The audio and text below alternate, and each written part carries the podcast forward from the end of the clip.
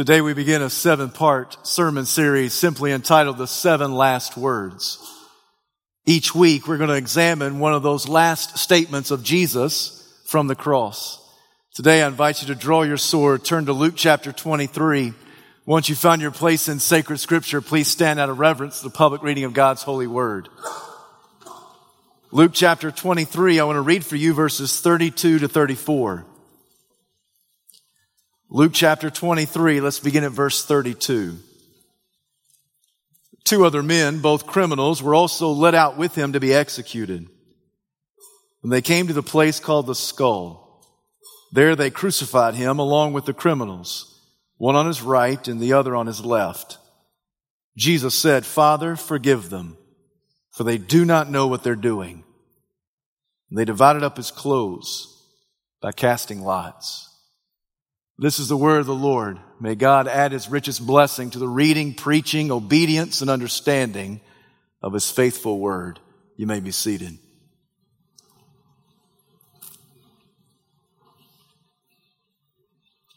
It is not surprising that Jesus had something to say from the cross.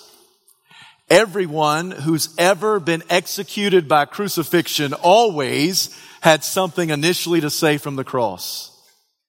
It was Seneca, the first century Roman philosopher, who said that everyone who's ever been crucified shouted, shrieked, screamed from their crosses. They would curse the day they were born, cuss their mothers. They would throw racial expletives and slurs at the executioners. They would even spit upon the people that were looking upon them. Everybody had something to say. And the first word that Jesus spoke stands in stark contrast to what anybody expected. Jesus said, Father, forgive them. They don't know what they're doing. The ministry of Jesus begins with a prayer and here it seemingly ends with a prayer. In Luke chapter 3 verse 21, Jesus begins his ministry on the banks of the Jordan River we read that many people were being baptized by John and Jesus was baptized too. And as he was praying, heaven opened up and the Holy Spirit descended upon him like a dove. Here, three years later, Jesus is precariously dangling from a cross between two thieves. And in that predicament, he offers a prayer. And this time he prays, Father, forgive them. They don't know what they're doing. I suspect that in this moment, Jesus could have called 10,000 angels. He could have spoken and selected some well-placed lightning bolts. He could have caused the earth to open and swallow all of his enemies. And certainly, he could have come down off the cross in dramatic fashion. Don't think for one second that a few rusty spikes are able to withhold divine sovereignty. At any moment, Jesus could have miraculously uh, come down from the cross, but instead, he simply prays, Father, forgive them. Have you ever stopped to think about that this is the first and only time when Jesus ever made such a request of God the Father? What I mean is, is this, that up until this moment, it has been Jesus himself who's always declared forgiveness. Yet here in this moment, he says, Father, you forgive them. In fact, the fact that Jesus would normally declare forgiveness, that got him in a heap of trouble with a lot of the religious establishment of his day.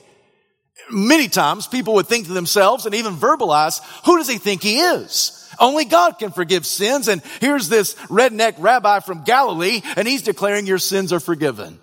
For example, you may recall that to that sleazy, sinful woman who crashed the party of Simon the Pharisee, she came in unannounced and uninvited. Yet obviously she was broken over her sin, for she uh, poured expensive perfume on the head of Jesus. She wet his feet with her tears, wiped them with her hair.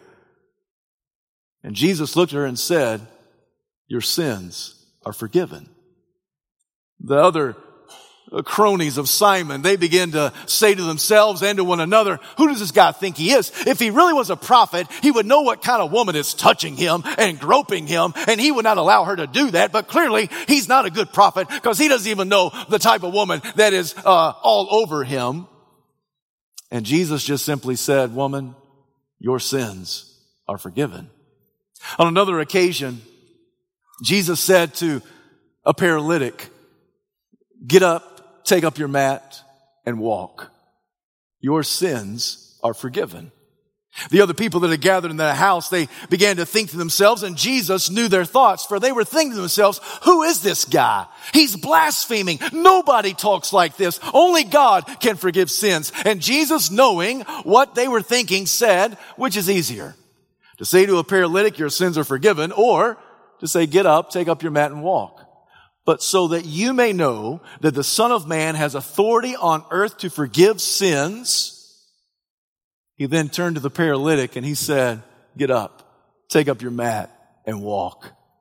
And the young man jumped to his feet, maybe for the very first time in his life. He bent over, picked up his mat, rolled it up, stuck it under his arm, and he walked out fully forgiven in full view of everybody.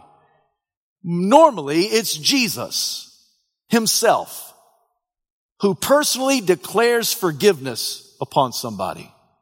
Yet in this moment, at the very beginning of the Calvary experience, it is Jesus who says, Father, you forgive them. Now, why is this significant?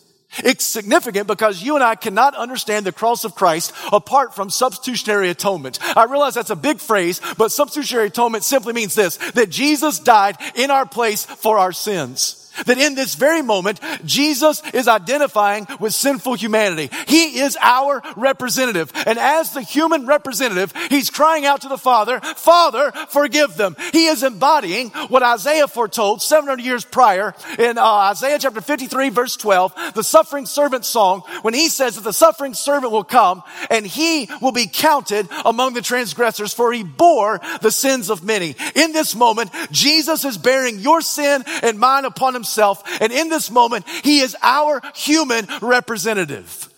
He takes our place. He takes our sin upon himself. You cannot understand the cross of Christ apart from substitutionary atonement. All the junk, all the disobedience, all the hatred, all of the hostility towards God that you have in your life, I have in my life, was meted out against Jesus. And Jesus is our representative. He's about to secure and seal the sweet swap of salvation. Because in that moment of Calvary, the just will be declared unjust so that we who are unjust might be declared just in the sight of God. The innocent one is going to be declared guilty so that we who are guilty before God may be declared innocent in the sight of the Lord. The righteous one becomes raunchy so that we who are raunchy might be declared righteous in God's sight. The pure one becomes perverted so that we who are perverted may be declared pure in God's sight both now and forevermore. Right now, Jesus is about to seal the deal of the sweet swap of salvation. He's got to identify himself with humanity. He is the human representative and in that moment he says, Father, you forgive them because they don't know what they're doing. Father, you forgive them. In this moment, when you expect expletives to fly that would cause sailors to blush, Jesus offers a sublime F bomb. Jesus says, forgive. Father, forgive because they don't know what they're doing. This is a holy F bomb. Father, forgive. Now, do you know how good forgiveness feels? If your spouse has ever said to you, I forgive you, even though you've wronged me, then you know how good forgiveness feels. If you've ever disobeyed and disappointed your parents, only to have them turn to you and say, I forgive you, then you know how good forgiveness feels. If you've ever been pulled over for speeding by an officer, only to pull away without a ticket, then you know how good forgiveness feels. If you ever owed a friend some money, only to have that friend look at you and say, don't worry about it, I got it, then you know how good forgiveness feels. We forgive each other every day and nobody has to die for it, right? Somebody asks us, will you forgive me? And we say yes. We don't withhold forgiveness. We extend forgiveness and nobody has to die. Yet in this moment, we got a sneaking suspicion that the reason Jesus is on the cross is because he has to seal the forgiveness for, for us from God. Because all of those earthbound human examples, they pale in comparison to what Jesus is asking the Father for. When he says, Father, forgive, that word forgive that he uses means to pardon, to remove guilt, to drop the charges as if to never bring them up again. You and I can't do that. We cannot remove anybody's guilt. We can't even remove our own guilt. We try to remove our own guilt, but we're not very good at it. But we can't even sufficiently remove our own guilt, let alone remove anybody else's guilt. And many times, even though we try best we can, there are times when we will throw up the charge back into the face of the person that asked us to forgive them. We are pretty lousy when it comes to forgiveness. Jesus is not asking God to be lousy with forgiveness. He's saying, Father, forgive them. What I'm asking for is for you to pardon them, to remove all their guilt as far as the east is from the west. And I want you to drop all the charges. So the criminal is declared innocent. I want you to drop the charges as if to never bring up their dirty deeds in their face again. This is the forgiveness that Jesus is asking for. This is sublime forgiveness. Now listen, if you know how good parental forgiveness feels, if you know how good spousal forgiveness feels, if you know how good sibling forgiveness feels, can you imagine how great sovereign forgiveness feels? For Jesus to be able to declare, you are forgiven. Father, forgive them. When Jesus is asking the Father to forgive, he's asking, remove their sin, don't ever bring it back up again, and cast it as far as the east is from the west. He's not asking God to sweep it under the carpet. Because God is holy, penalty for your sin and mine has to be paid. Yet because God is gracious, he says, I'll pay it for you. So he sent his son, our savior, the Lord Jesus Christ, to be our substitutionary atonement, to take the whipping that we deserve and to absorb upon himself an eternity's worth of our condemnation. And it was squarely placed upon him. Father, forgive them. I ask today, who's the them that he's talking about? Father, forgive them. Who's the them? Is it the soldiers that arrested him, the guards that beat him, the disciples that deserted him? Is it the crowd that cried out, crucify him? Is it the politician that washed his hands of him named Pilate? Is it the Pharisees that gloated over him? Is it the religious leaders that sneered at him? Is it the other individuals that mocked him? Is it the criminals that were adjacent to him? Who is he talking about? Who is the them? Father, forgive them. Who's the them? There's a lot of discussion about this. A lot of people differ on who the them may be. Some say it's only the them that are standing there. Others say, no, no, it's the them of the Jewish nation. And I want to submit to you that the them includes you and me. Oftentimes we speak of them to distinguish it from us, don't we? We speak of them, them, them. Them are not us, us, us. Because many times we say the them, that's the bad guys. Us, we're the good guys, right? Many times that's how we verbalize this. That's how we distinguish this. The them versus the us. But I want to submit to you this morning that we have to include us in the them.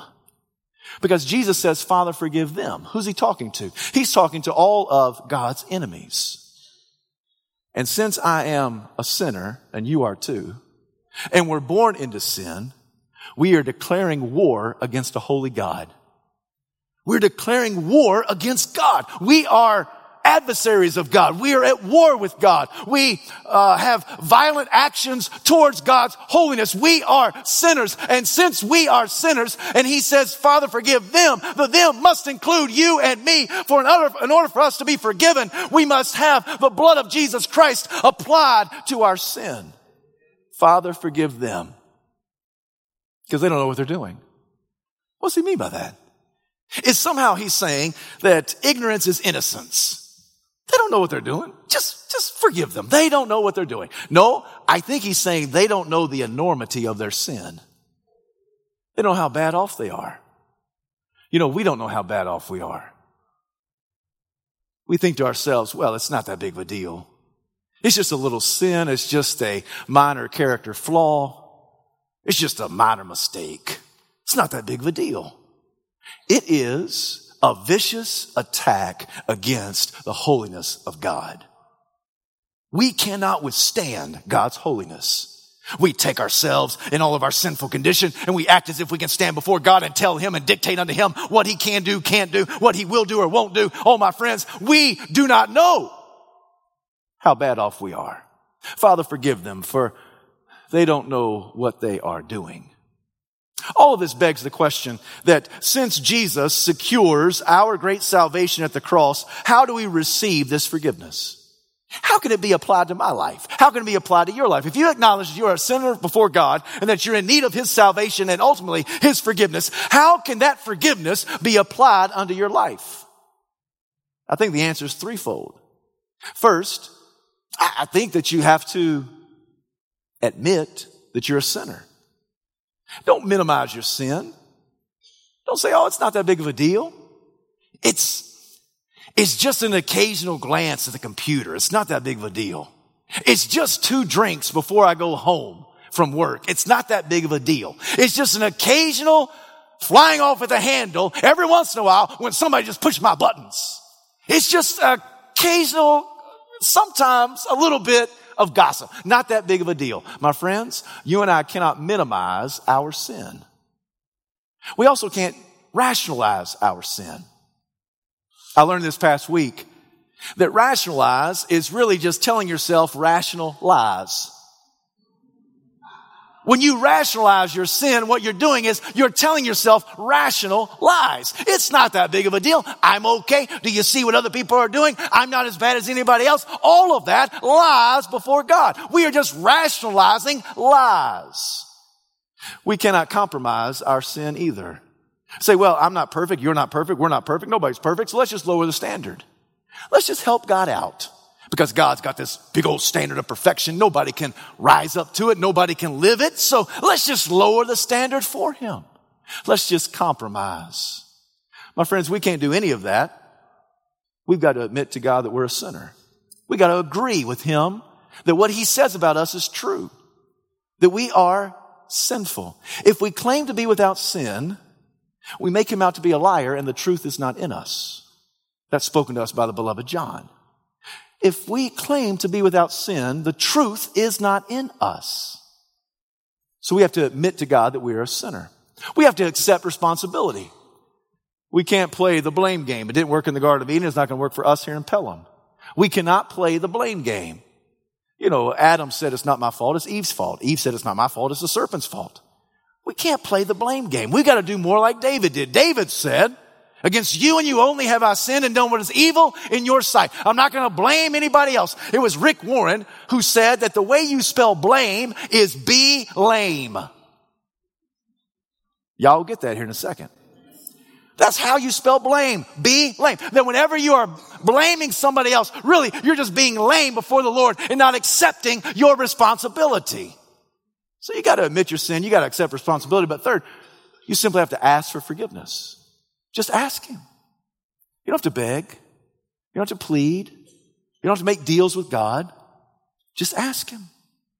He will forgive you because He wants to forgive you. He is rich in mercy. He is abounding in love. He wants to forgive you. You've got a, a problem, a, a hang up, a, a habit in your life. You've got some issue and you say, I don't know what to do with this. Just ask God for forgiveness. And His forgiveness is instantaneous. His forgiveness is complete. His forgiveness is thorough. What sins were covered on the blood of, of Christ? All of them. All of your sins. From Colossians chapter 2 verse 13, the apostle Paul says that he made us alive in Christ and he bore all of our sins. All of them. Past, present, and future. All of our sins were nailed to the cross and we bear it no more. So how do you receive this forgiveness? Ask. It was John R.W. Stott who said the only function of faith is to accept what grace offers. You come to God in faith. You come to Him believing that what He says is true. You are a sinner and He is the only Savior. You come to Him in truth. You acknowledge your sin. You trust Him. You turn from your sin. You repent of your sin and, and you uh, turn unto Him and He will save you. That's how you receive this great, glorious forgiveness. Now let me just say, if you're here today and you've never asked God to save you from your sin, Today, the prayer of Jesus can be applied to your life. Father, forgive them, for they know not what they're doing. But let me ask you this. If you are in Christ, which many of you are, you're already a believer. You've already trusted Jesus for Savior, as Savior and Lord. So let me ask you this. How then are you supposed to live in light of that forgiveness? If you've been forgiven, then how are you supposed to live? Well, Jesus told a story one day to answer that question. The apostle Peter came up to him and said, uh, Master, how many times do I have to forgive my brother who wrongs me? Up to seven? Now he thought that he was going above and beyond what was required because according to the first century rabbinical law, it was taught that a person had to forgive up to three times. So Peter really thought he was going to impress Jesus by more than doubling what was uh, the custom. The custom was three times. He said, what about seven times? He expected Jesus to pat him on the back and say, boy, you're getting it. That's great. You forgive up to seven times and everything's wonderful. But what does Jesus say? Jesus says, I'll tell you, not seven, but 77 times. Some translations render it not seven times, but 70 times seven. Now, regardless of whether Jesus meant 77 or whether he meant 490 times, there is some debate. This much we all can agree on that Jesus does not want any of us to walk around with Excel spreadsheets of all the offenses of everybody who's ever offended us. And when we get to a certain number and a certain threshold, Katie barred the door. We don't have to forgive them anymore. No, I think what Jesus is telling Peter is that this number seven is the number of completion. You read the Bible, you realize it's the number of completion. So, Peter, you forgive until everything is complete. A careful reading of the scripture reveals that everything's not going to be complete until Jesus comes back. So what is Jesus telling Peter? Peter, you forgive until I come back. You forgive until I make everything complete. You forgive until I right all the wrongs and establish my kingdom. You complete as many times as somebody needs you to forgive. So if somebody comes up to you and says, will you forgive me? The answer, Christian, is yes. You have to. Oh, but pastor, I don't want to. I don't care. You have to. It's not about, do I want to do this? Uh, it's, it's, hey, if, if a brother hurts you or a sister hurts you and they come to you and they say, will you forgive me? You have to say yes. Because you forgive until Jesus comes back. Now, Jesus, who's a masterful preacher, drives home his sermon with a story. He said there was a king who wanted to settle accounts with his servants. That settlement process began. The king called in the first servant and it was revealed that the first servant owed the king 10,000 talents. In those days, a talent had nothing to do with giftedness or ability. A talent was the highest form of financial currency. Nobody knows exactly how much financial indebtedness is 10,000 talents. Many people believe that one talent equals 60 denarii. A denarius is an honest day's pay for an honest day's work. So if one talent equals 60 days worth of wages, then 10,000 talents must equal at least 600,000 days of debt.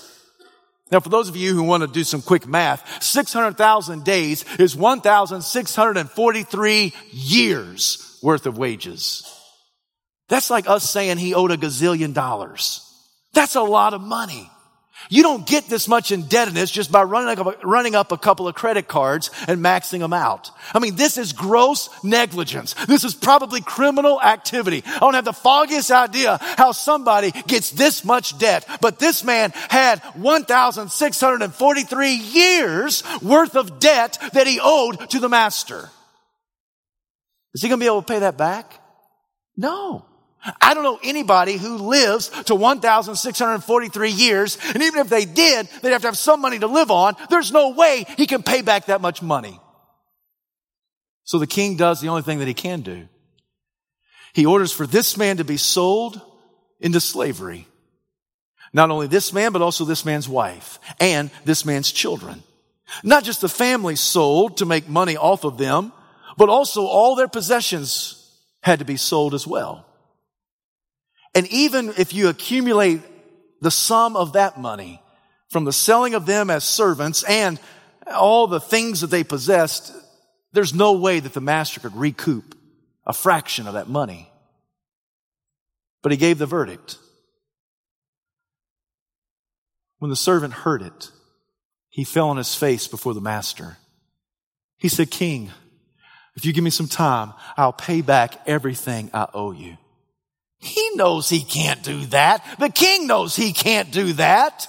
He says, please have mercy upon me. Please be patient with me. Please, I'll pay back everything. So the king took pity on his servant. That's a great word, pity. He took pity on his servant. What does that look like? What does that mean?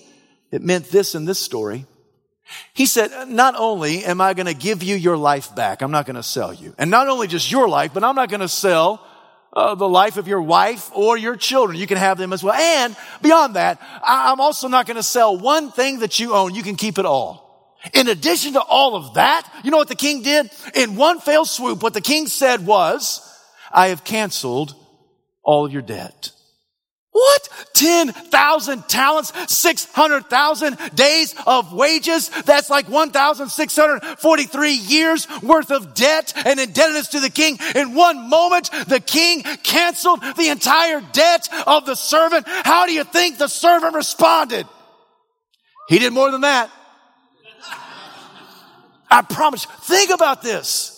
This man has a debt he cannot pay. There's no way in a thousand lives could he pay this much debt. And in one moment, the king canceled his debt to say that he'd be overjoyed or thankful or relieved. That just begins to express the depth of, uh, of love that this servant must have for the king, right? Can you imagine? You still can't imagine this, but can you imagine this? This is overwhelming. And then Jesus tells a story as he continues that something appalling takes place when this servant doesn't even get off the palace property. In fact, it is so appalling, I don't even want to tell you, but I'm going to. But I don't really want to tell you because it is so embarrassing. It is so appalling what this servant does. Always keep in mind, he had an enormous debt that was canceled and forgiven. He doesn't even get off the palace property. He finds another servant who owes him 100 denarii. Once again, a denarius is an honest day's pay for an honest day's work. So it's 100 days. It's three months. You think to yourself, well, I mean, that's a debt. It's, it's not a massive debt. It could be paid off. It could be worked off. And then you think to yourself, I mean, comparatively speaking, that's peanuts, right? I mean, that's nothing. I mean, you have a guy who had 100 days of debt versus one who had 600,000 days of debt. One who had three months of debt versus the one who had 1,643 years of debt. It's nothing. What do you expect the one who had the massive debt forgiven to do? What do you expect him to do? You expect him to go up and say, Hey buddy, don't worry about it. You have no clue what the king just did for me. What he did for me, it's not a problem. Don't even worry about it. But what does he do?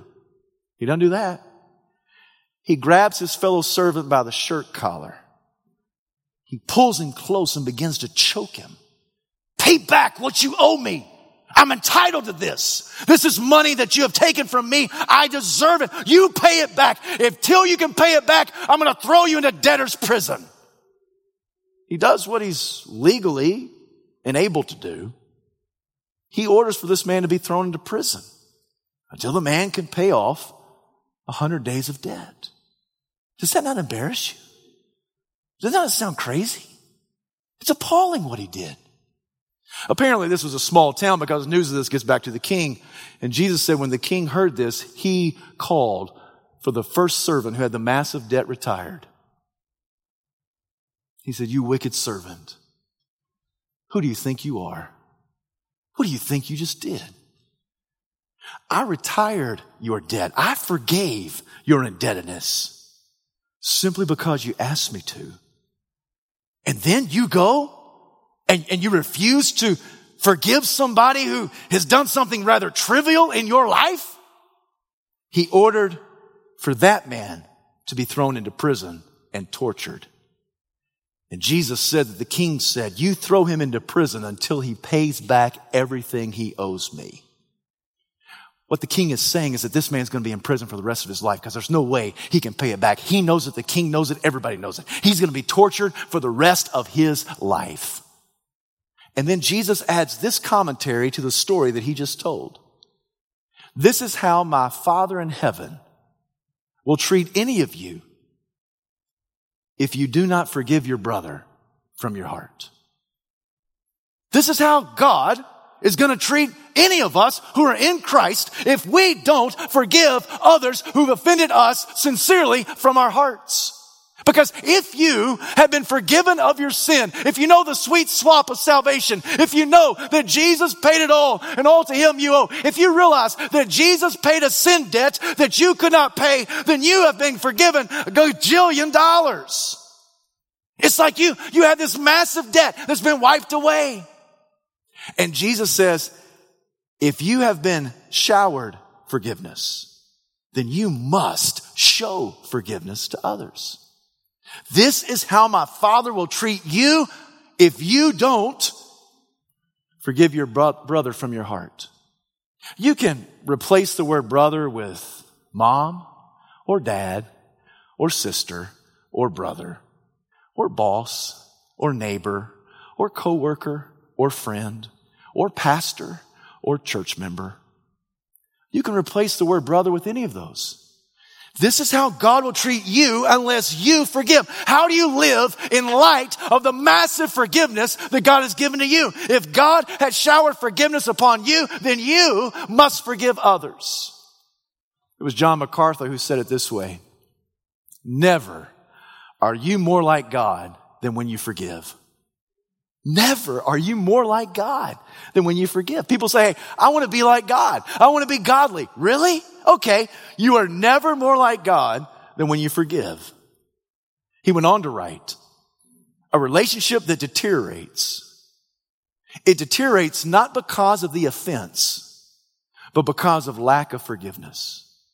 Stop and think about that that any relationship in your life, Christian, any relationship in your life, if it deteriorates, it deteriorates not because of the offense that was done to you. It deteriorates because of your lack of forgiveness towards the one who offended you. Never are you more like God than when you forgive. The invitation this morning is twofold. Number one, if you've never received this glorious forgiveness from God and salvation, today you can hear Jesus pray, Father, forgive them. They don't know what they're doing. You receive this forgiveness by faith. You admit that you're a sinner. You accept your responsibility. You ask for forgiveness and God who is rich in mercy will give it to you. But it's a twofold invitation. So if you're here today and you are a believer, you've already had the blood of Christ applied to you. Let me ask you, is there anybody in your life you need to forgive? Is there anybody in your life that you need to forgive? Somebody who's wronged you, somebody who's spoken ill of you, somebody who's done something that you don't even want to verbalize, you don't even want to uh, communicate, but you harbor resentment in your life for that individual. Is there somebody that you need to forgive today. If that person is in this room, then during the invitation, I want you to go to him and I want you to go to her and I want you to make amends. What that's going to look like, some parents are going to come to their children. Some children, students need to go to their parents. An adult that uh, finds herself in the balcony just may need to come down to somebody who's always planted here on the floor. Don't minimize your sin. Don't rationalize your sin. don't compromise your sin. Never are you more like God than when you forgive. And I know what some of you are thinking. Some of you are thinking, Pastor, I'm lucky because that person's not in this room right now. Friend, if that's you and that person's not in the room right now, then before the sun sets on today, you call them. If they're in close enough distance and proximity, you go visit them. Because God has showered forgiveness upon you. Therefore, you must forgive the one who's wronged you. Maybe the person that's hurt you so deeply is no longer living. In this moment of invitation, I just want you to pray to God and I want you to speak to your heavenly daddy as if that person was right beside. I just want you to verbalize it, what you need to say. Because I'm telling you, when Jesus is dangling precariously on a cross of wood between two thieves, this Calvary experience that's going to seal your salvation at the very outset, the very first thing he says, you expect something horrific. Most people would curse. Most people would cuss. Most people would call down racial slurs. Most people would say expletives that would make a sailor blush. But Jesus, oh, Jesus stands in stark contrast of all of that. He says, what's your greatest need is, what you need more than anything else, you need forgiveness. Father, forgive them because they don't know what they're doing. Father, help them that as you forgive them, they will forgive others. Because never are you more like God than when you forgive. Heavenly Father, we bow before you. We give you this invitation, and Father, we pray that you will move and help us to move. Father, we love you. Guide us, we pray. In Jesus' name, amen.